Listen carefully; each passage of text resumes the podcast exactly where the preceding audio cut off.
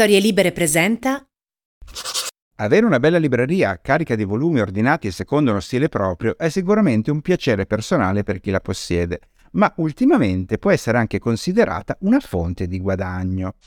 Che ci crediate o no, esiste da qualche tempo un business legato alle biblioteche casalinghe. Infatti avere per sfondo una bella libreria durante i collegamenti Zoom o le dirette Instagram di politici, artisti e influencer è considerato di primaria importanza. Per questo esistono figure professionali negli Stati Uniti che si occupano di realizzare la libreria perfetta per i loro clienti. Così i facoltosi americani che acquistano una nuova casa, accanto all'architetto e all'interior designer, assumono un esperto in organizzazione di librerie, che le riempie di volumi a seconda delle esigenze, per edizioni, per accostamenti di colore o per classici imprescindibili e così via. Un esperto simile però ha naturalmente un costo. Ci sono anche alternative relativamente più convenienti. Molti negozi di libri, sia fra gli indipendenti che fra le grandi catene, si sono organizzati per rispondere alle richieste di chi desidera una biblioteca d'appartamento affidandosi per il contenuto al loro libraio di fiducia. C'è anche chi, come il fotografo Max Steven Grossman, si è inventato un'intera collezione di foto di librerie differenti che i clienti possono esporre alle loro spalle facendole passare in un collegamento via CAM come una reale libreria. Un'idea vincente visto che il fotografo si fa pagare ognuna di queste immagini ben 16.000 dollari. Ecco allora che forse la soluzione più a portata di mano arriva da una fonte del tutto inaspettata, e cioè la celeberrima attrice Sarah Jessica Parker. Proprio lei, la star di Sex and the City, ha recentemente realizzato per l'azienda Wall Shoppy una serie di carte da parati dai contenuti decisamente originali. Una è composta da illustrazioni di diversi tipi di campane, un'altra con disegni di mollette da bucato, un'altra ancora rappresenta la grata di un pollaio, ma quella che ha ottenuto più successo è stata la carta da parati che riproduce un'intera libreria, che applicata ai muri di casa offre un effetto estremamente realistico. Non sappiamo se si tratti della biblioteca personale della Parker stessa, che è un'appassionata e raffinata lettrice, ma certamente l'illusione ottica che produce è notevole. Cercatela su Google per averne una prova.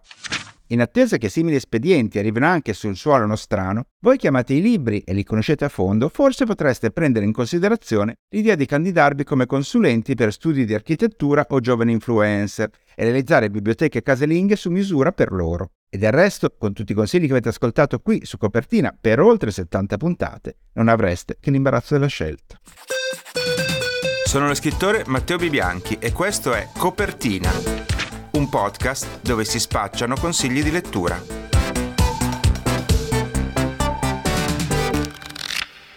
Come sempre in questo podcast non si parla di biblioteche fasulle con libri fotografati, ma di volumi veri e propri nelle parole di chi li scrive, li concepisce, li vende o semplicemente li legge. E a proposito di chi li legge, si parte come di consueto con le mie Letture in corso.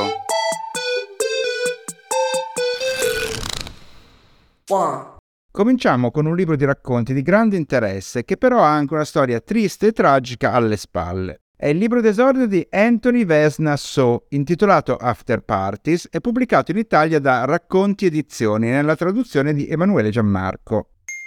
C'era molta attenzione nei confronti di questo autore ancora prima che il libro venisse pubblicato negli Stati Uniti, perché i suoi racconti erano apparsi su riviste importanti come il New Yorker e il Los Angeles Times, tanto che in fase di lancio è stato definito come un talento esplosivo.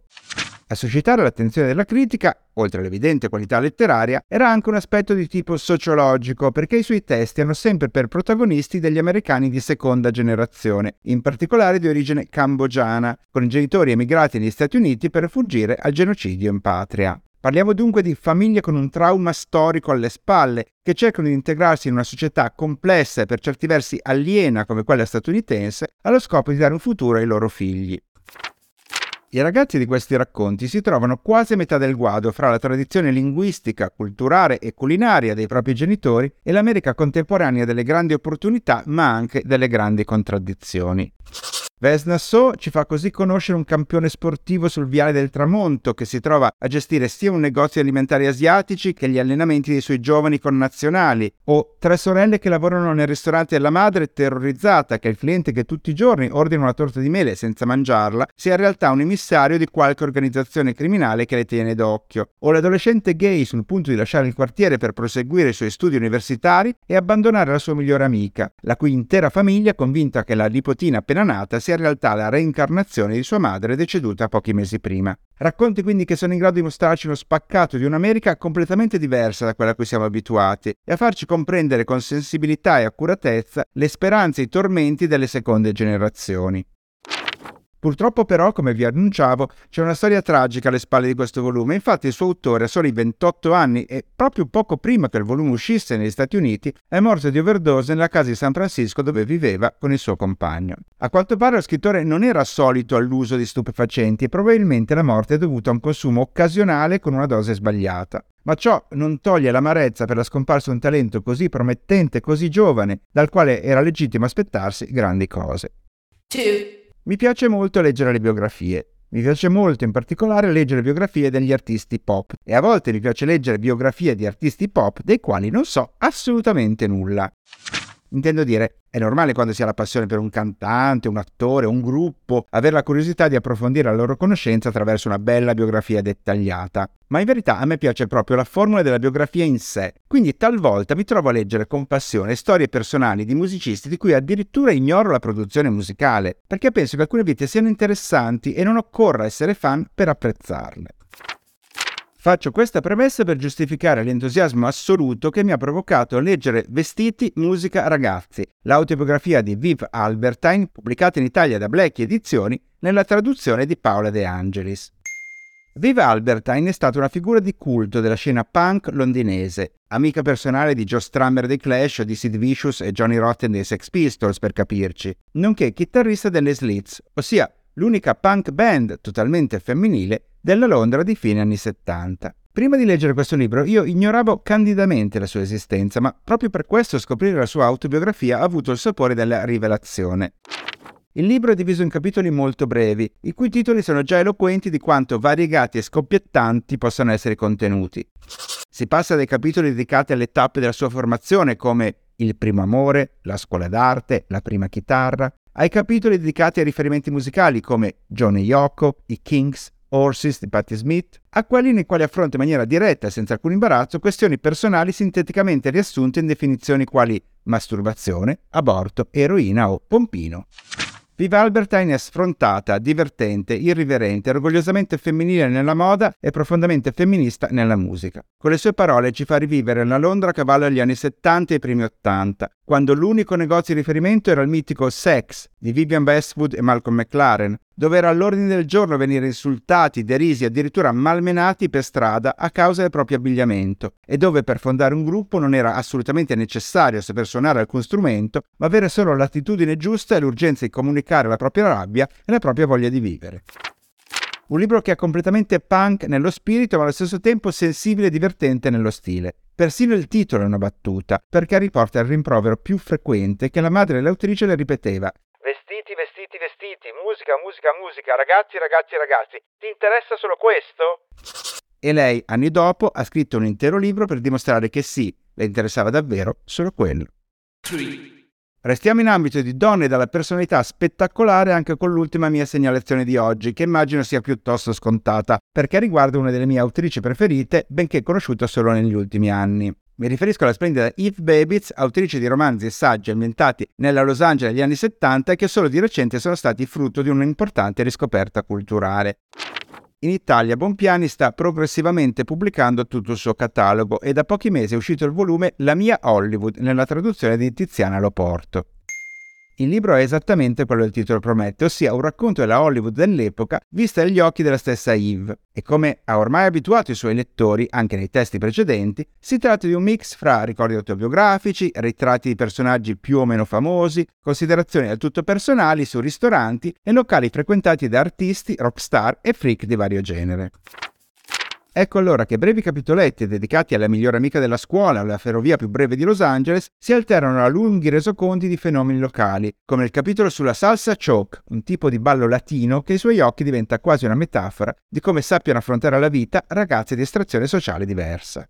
Babitz è una di quelle scrittrici da amare per la sua scrittura, così imprevedibile, soggettiva e indifferente alle correnti letterarie. Un'autrice di cui non ha molto senso parlare di contenuti, perché sono sostanzialmente sempre gli stessi, che si ama così com'è o che si rifiuta in toto. In altre parole, se vi è piaciuto il libro di Babitz, vi piaceranno anche tutti gli altri, ma se invece capite di non amare il suo stile, lasciate perdere tutto quanto. Il mondo in fondo si divide in due, chi ama Eve Babitz e chi no, e io vi ho già detto fino alla nausea da quale parte della lavagna sto.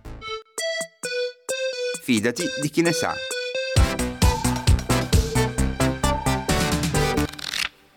Oggi il nostro viaggio nelle librerie italiane ci porta a Londra, che detta così sembra una contraddizione, invece ha perfettamente senso perché siamo collegati con Ornella Tarantola dell'Italian Bookshop di Londra, una libreria storica che da decenni porta la cultura italiana nel Regno Unito. Benvenuta Ornella.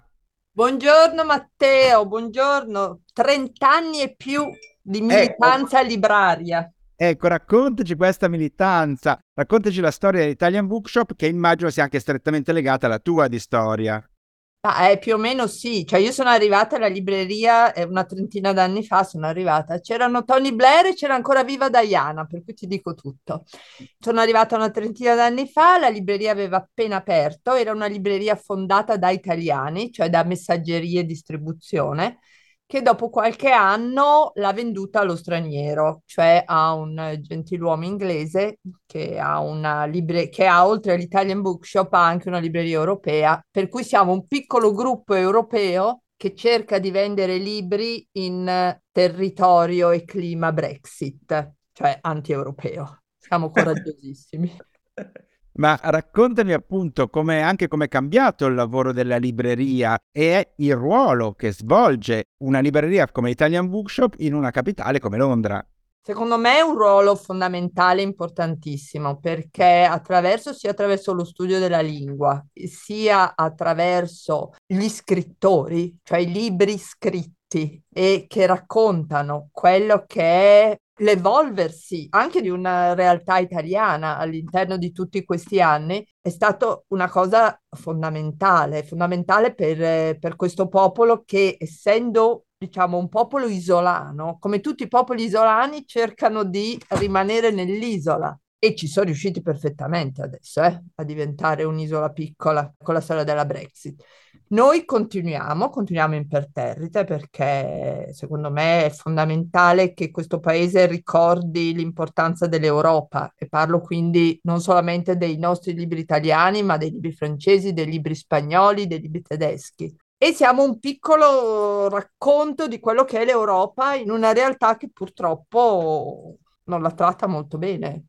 Ma chi sono i vostri clienti? Sono italiani residenti lì? Sono inglesi che sono incuriositi alla cultura italiana? Allora, guarda, una volta prima della, perché c'è il prima e il dopo Brexit, sicuramente una volta c'erano tantissimi ragazzi italiani, quelli che arrivavano qua che andavano a lavorare al caffè nero, nei bar, si iscrivevano all'università, avevano quel senso di grande libertà che Londra ti regalava, per cui venire in libreria era un po' tornare a casa anche, no? Perché comprarsi un libro in italiano li aiutava in questo fatto di crescere in un paese, però cercando di rimanere legati a delle, a delle origini. Adesso chiaramente questo mondo non esiste più perché in Inghilterra non ci vieni più, cioè devi avere bolle, carte, visa e chi, cioè devi essere chiamato per un lavoro. Sono rimasti per cui tanti inglesi che in ogni caso amano e conoscono la nostra lingua, amano l'Italia, amano rimanere, diciamo, aperti al mondo dell'Europa, perché ce ne sono ancora, grazie a Dio, di questi inglesi. L'Italian Bookshop ha anche ospitato nel corso del tempo incontri con decine di scrittori italiani. Molti di loro incontravano il pubblico inglese per la prima volta proprio da voi. E addirittura tu stessa sei diventata la protagonista del romanzo di uno di loro, cioè Dimmi che credi al destino di Luca Bianchini. Quindi, che rapporto hai con questi scrittori e che impressione ti ha fatto vederti trasformata in un'eroina letteraria? Eh, guarda, io i miei scrittori devo dire, io vi amo tutti, perché le serate che si fanno qua in libreria sono sempre bellissime. Ho proprio questi ricordi belli e ogni volta imparo qualche cosa e soprattutto mi creo dei grandi amici. Appunto, Luca Bianchini, che gli è venuta questa cosa di raccontarmi in un romanzo, perché è un romanzo in cui, come tutti i romanzi, c'è tanto di vero e c'è tanto di falso, è diventato un, un fratello per me. Per cui, e così tantissimi altri scrittori per me l'aspetto umano è sempre stata la cosa fondamentale e secondo me la gente che viene in libreria alle mie presentazioni ci viene per questo anche, perché sanno che qualcosa si ricava in qualche modo. Bellissimo, è quello che dovrebbe essere poi tra l'altro un, un incontro in libreria. E ci sono eh, dei libri che magari non sono stati dei bestseller in Italia, ma da voi lo sono diventati? Beh, assolutamente sì anche perché qui abbiamo, ricordiamoci che gli inglesi che fanno i gruppi di lettura sono tantissimi, per cui ci sono dei libri che sono partiti, soprattutto se hanno un argomento che li tocca da vicino. E forse il libro che io ho venduto di più, proprio in generale dei libri in, in libreria, è un libro di Caterina Soffici, che è una scrittrice e giornalista per la stampa, che si intitola Nessuno può fermarmi, che è una storia vera, è una storia di migrazione proprio, ambientata nella, nell'Inghilterra fra le due guerre, quando a un certo punto l'Italia ha dichiarato guerra all'Inghilterra, chiaramente gli italiani che erano nati e cresciuti, vissuti in UK per tanto tempo, sono diventati di colpo nemici. Ed è una storia molto bella, io consiglio a tutti di leggerlo perché è un è capire esattamente che cosa vuol dire essere stranieri in una, in una terra che tu hai pensato fosse tua e che cosa vuol dire morire sulle navi, perché è la storia di, una, di un naufragio di italiani portati via dalla loro terra. Oltre a questo, hai altri libri da consigliare ai nostri ascoltatori?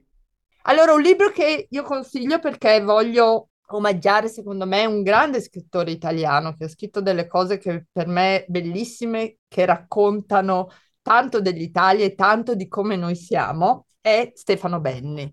E il libro che io consiglio è Di tutte le ricchezze. Perché? Perché è la storia di un professore non giovanissimo, forse io mi rivedo abbastanza nel non giovanissimo, che si è chiuso in questo bosco in mezzo a questi animali un po' magici e a un certo punto c'è un incontro, un incontro per cui lui sente c'è ancora tanto da dire, da dare e sente di nuovo qualche cosa eh, che gli cresce dentro al cuore. Ed è un libro molto molto bello. C'è una frase bellissima di questo libro con cui lui inizia, che proprio è il racconto della, di che cosa è importante, di come è importante la letteratura, che dice Oggi il vento autunnale spoglia gli alberi, dei ricordi ardenti dell'estate a terra li confonde, ma noi sappiamo che ciò che è narrato a noi rimane. Ed è bellissimo.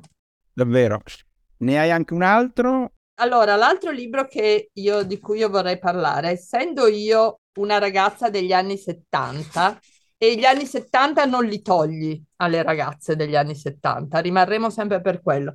Per cui questo Daisy Jones and the Six che io sto leggendo è come avremmo voluto che fossero gli anni 70, perché è una storia, è una storia d'amore, è una storia con tutto quello però un po' edulcorata, un po' ripulita. Cioè, noi negli anni 70 eh, avevamo le bombe, avevamo tante cose orrende e sognavamo Woodstock e sognavamo di essere rockstar. Per cui questo libro ci riregala questo.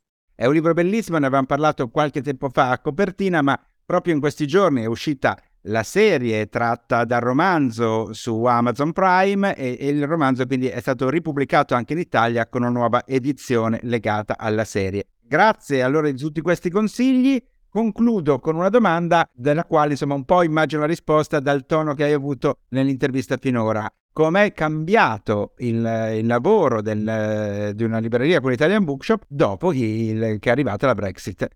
Come è cambiato? Eh, totalmente, perché chiaramente cosa succede? Che adesso noi dobbiamo pagare le dogane, dobbiamo aspettare giornate che i camion si liberino. È, è cambiato tutto. E, e tra la Brexit e la pandemia prima, la gente non ha più voglia di aspettare, non aspetta. E noi dobbiamo chiedere di aspettare, per cui capisci che è cambiato totalmente tutto. È un vero peccato, però l'importante è che voi resistiate perché state facendo un lavoro strepitoso e quindi io ancora tra qualche anno voglio tornare a intervistarti e, e sapere che le cose sono evolute in maniera migliore e inaspettata. Ma però tra qualche giorno potresti venire a Londra a presentare il tuo libro. E quello lo possiamo fare, adesso ne parliamo.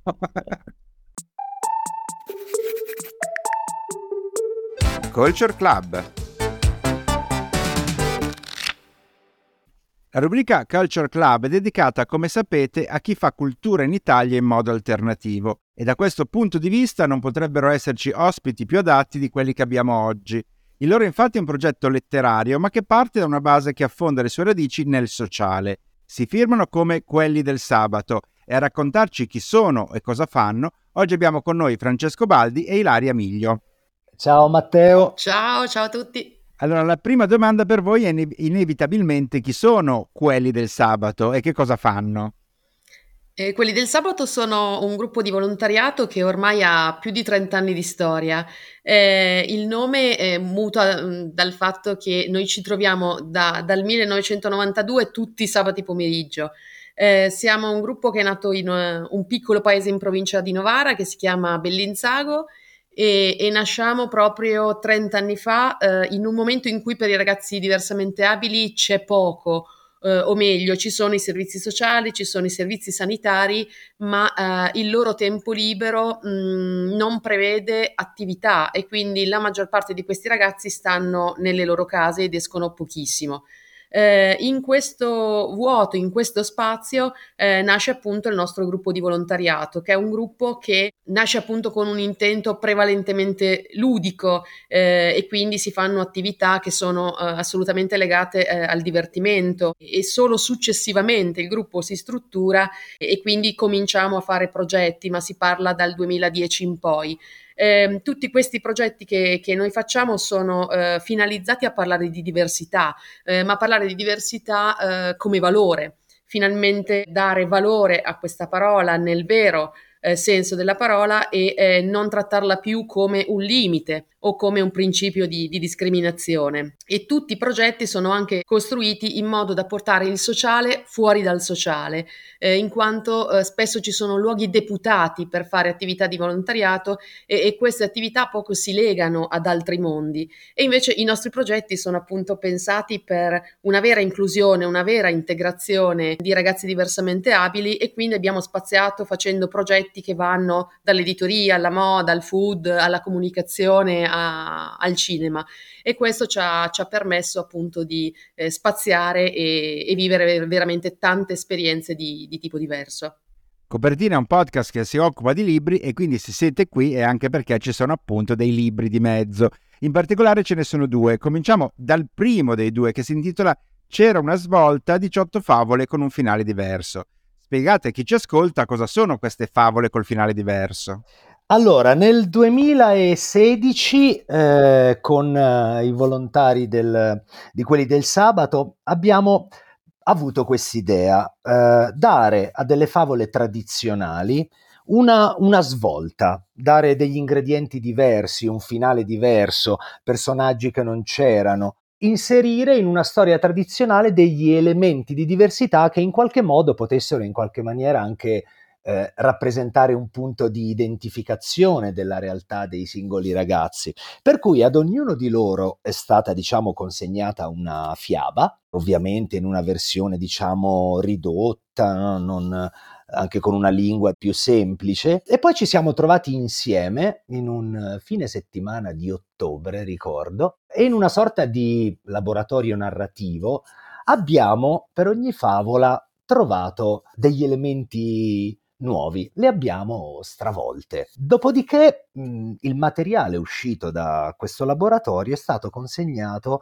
a 18 gentilissimi scrittori che gli hanno dato, diciamo, una, la loro veste stilistica, li hanno rielaborati secondo la loro sensibilità narrativa. Provo a farti qualche nome, c'era Luigi Romolo Carrino, c'era Lella Costa, Barbara Di Gregorio, c'era Fulvio Erva, Sivano Porpora, ovviamente tutti coinvolti a titolo gratuito alcuni dei quali, i poverini, li ho dovuti stressare un po' tanto perché i tempi per la stampa stringevano la revisione e via dicendo, però eh, nel dicembre 2016 questo volume c'era una svolta, era pronto. E le fiabe andavano davvero le fiabe più, più note, La bella addormentata nel bosco, Cappuccetto rosso, Cenerentola, Il brutto anatrocco, Le musicanti di Brema e via dicendo. E in queste favole in realtà sì, Mhmm, durante il nostro laboratorio emergevano da parte dei ragazzi anche elementi della propria autobiografia, del, come dicevo prima, no? dei, dei, punti di identificazione tra il protagonista della storia e il ragazzo che, che insieme al gruppo la stravolgeva. Quindi ecco, eh, eh, era un modo anche per eh, no? rielaborare un personaggio alla luce della propria realtà, della propria sensibilità, dei propri gusti, delle proprie paure, perché insomma le favole prevalentemente poi si muovono anche da un tessuto così un pochino spaventoso. E come è andato questo primo esperimento, questo primo libro? Come è stato accolto? Come l'avete presentato? Avete fatto degli eventi? Eh, è stato presentato in alcune librerie vicino Bellinzago, anche a Milano, alla libreria La Scatola Lilla di Cristina Di Canio, perché era una delle scrittrici in realtà coinvolte. Ma abbiamo avuto due grossi colpi di fortuna perché siamo andati nel, diciamo, nel cartellone off del Salone del Libro di Torino, Circolo dei Lettori, e poi la carissima Chiara Valerio ci regalò una stanza alla, alla fiera milanese Tempo di Libri per, per, presentarlo e lì insomma ci fu pienone, tanta soddisfazione, c'erano quasi tutti i ragazzi che avevano partecipato al, al libro e, e, i loro diciamo scrittori, gli, gli autori che avevano rimaneggiato le loro storie. La cosa bella era quando i ragazzi potevano incontrare gli scrittori che avevano no, dato la dignità letteraria alla, al loro parto creativo. Questo, diciamo, è, è, l'elemento principale che muove un lavoro di questo tipo, vedere, ecco, questo tipo di soddisfazione, di gratificazione. Mm. Direi che l'esperimento è andato molto bene, visto che poi l'anno scorso è arrivato un nuovo volume. Questa volta si chiama Super e poi 18 supereroi con una storia diversa, che immagino riprenda un po' le caratteristiche del volume precedente, ma questa volta ad essere stravolte sono l'identità dei supereroi, dico bene? Esattamente, eh, questa volta abbiamo pensato di rivolgerci alla storia dei supereroi, riflettendo un po' sul fatto che un superpotere possa essere sì, a volte un vantaggio, un bonus, ma a volte possa anche creare delle, delle problematiche esistenziali. In fondo un, un supereroe è, è un diverso, è una persona che ha delle caratteristiche differenti dalle altre persone e, e, possono essere sia dei vantaggi ma anche degli svantaggi. Pensavamo all'elemento dell'invisibilità, che no, una figata, sono invisibile, posso non farmi vedere, però insomma, essere invisibili, se ci pensiamo, eh, è anche qualcosa che ci esclude da qualsiasi tipo di consesso. E quindi ecco, su questa ambivalenza del, del superpotere e anche sulla scia di quello che può essere, diciamo, considerato un superpotere in ciascuno di noi, e cioè un'abilità particolare, una caratteristica che ci rende diversi e quindi un po' super, eh, anche questo tipo di riflessione ha, diciamo, guidato il lavoro.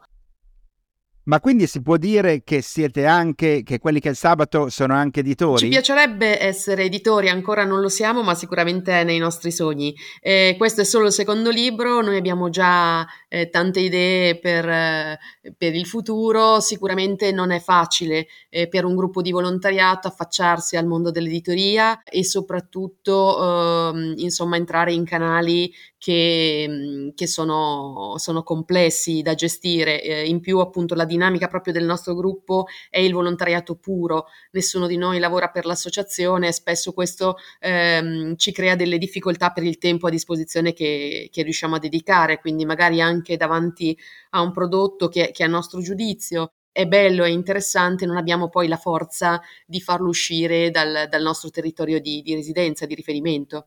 Speriamo che questo passaggio su copertina serva anche a diffondere di più questa vostra iniziativa. Eh, ricordiamo appunto che eh, se qualcuno fosse interessato a questi volumi può trovarli sul sito quelli del sabato.it, ma anche se volesse avere informazioni sul eh, partecipare come volontario alle vostre attività, sono sicuro che lì può trovare i riferimenti per contattarvi.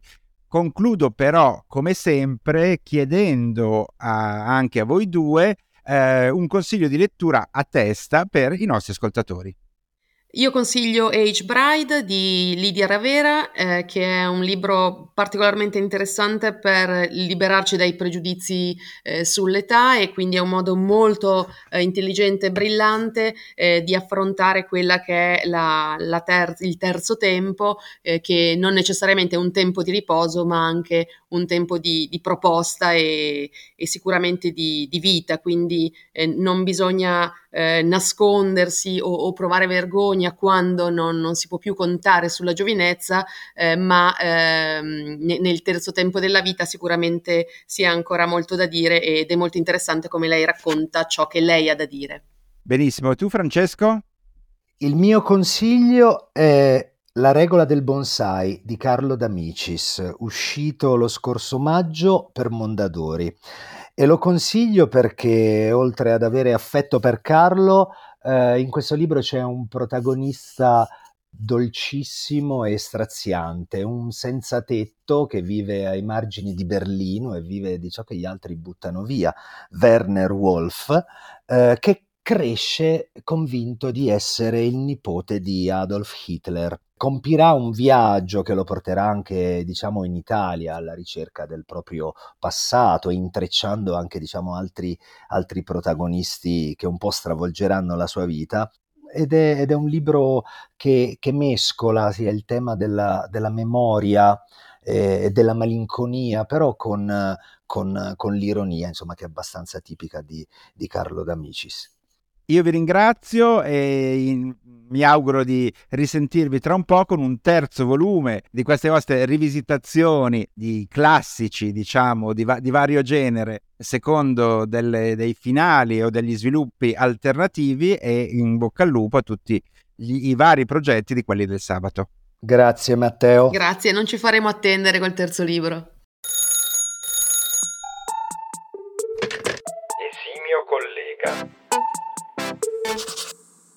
La collega di podcast di oggi è un vulcano di attività. Maria Teresa Carbone è una giornalista, una traduttrice, insegna all'Università di Roma 3, ha lavorato alle pagine culturali del Manifesto e ha organizzato alcune edizioni del Festival Roma Poesia, oltre ad aver pubblicato diversi libri, l'ultimo dei quali è Che ci faccio qui? Scrittrici e scrittori nell'era della post-fotografia, edito da Italo Savevo.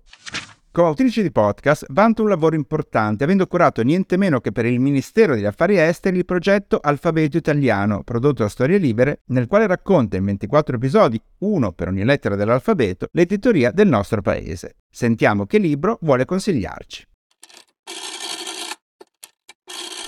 Il libro di cui voglio parlare, il libro che consiglio a tutti di leggere, si intitola La Volpe. Lo ha scritto una autrice che è morta pochi giorni fa, Dubravka Ugresic, è morta il 17 marzo a Amsterdam dove viveva, e per la quale si è spesso parlato del Nobel, ma che non è mai diventata un'autrice molto nota in Italia, forse per una certa pigrizia. In Italia si tende ad apprezzare a priori gli autori di lingua inglese, eh, poi ovviamente gli italiani, gli autori che vengono da est sono considerati con maggiore sospetto, anche con eh, fortunate eccezioni come Vislava Szymborska.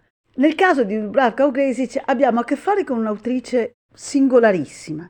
Intanto le origini, è nata in quella che allora era la Jugoslavia, che poi eh, si è frantumata in maniera drammatica e mm, lei di padre croato e di madre bulgara ha preferito andarsene e andare a Amsterdam, andare in Olanda dove poi è appunto è morta pochi giorni fa per evitare di definirsi nazionalisticamente.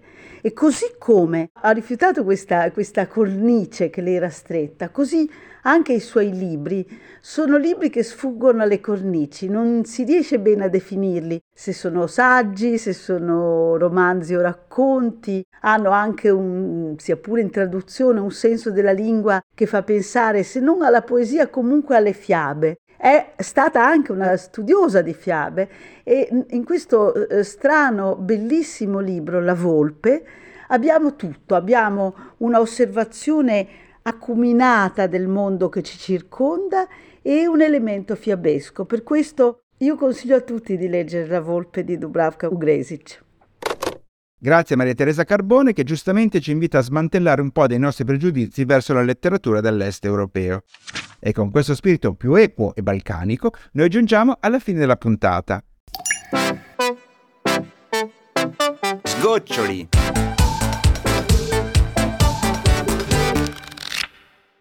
Vi è sfuggito qualche titolo? Niente paura, questo è il momento per recuperarli. Io vi ho parlato di After Parties di Anthony Vesna So, racconti edizioni. Vestiti, musica, ragazzi di Viv Albertine, Blackie. E La mia Hollywood di Yves Babitz, Bonpiani. Ornella Tarantola della Italian Bookshop di Londra ci ha raccontato Nessuno può fermarmi di Caterina Soffici Feltrinelli. Di tutte le ricchezze di Stefano Benni, sempre Feltrinelli. E Daisy Jones and the Six di Taylor Jenkins Reid, Spelling e Kupfer.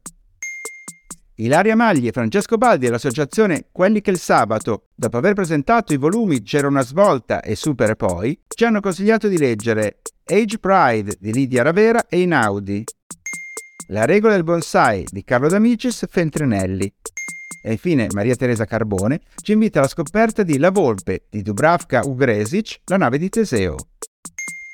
Per ora direi che può andare così e noi ci risentiamo fra un mesetto. Ciao. Ciao.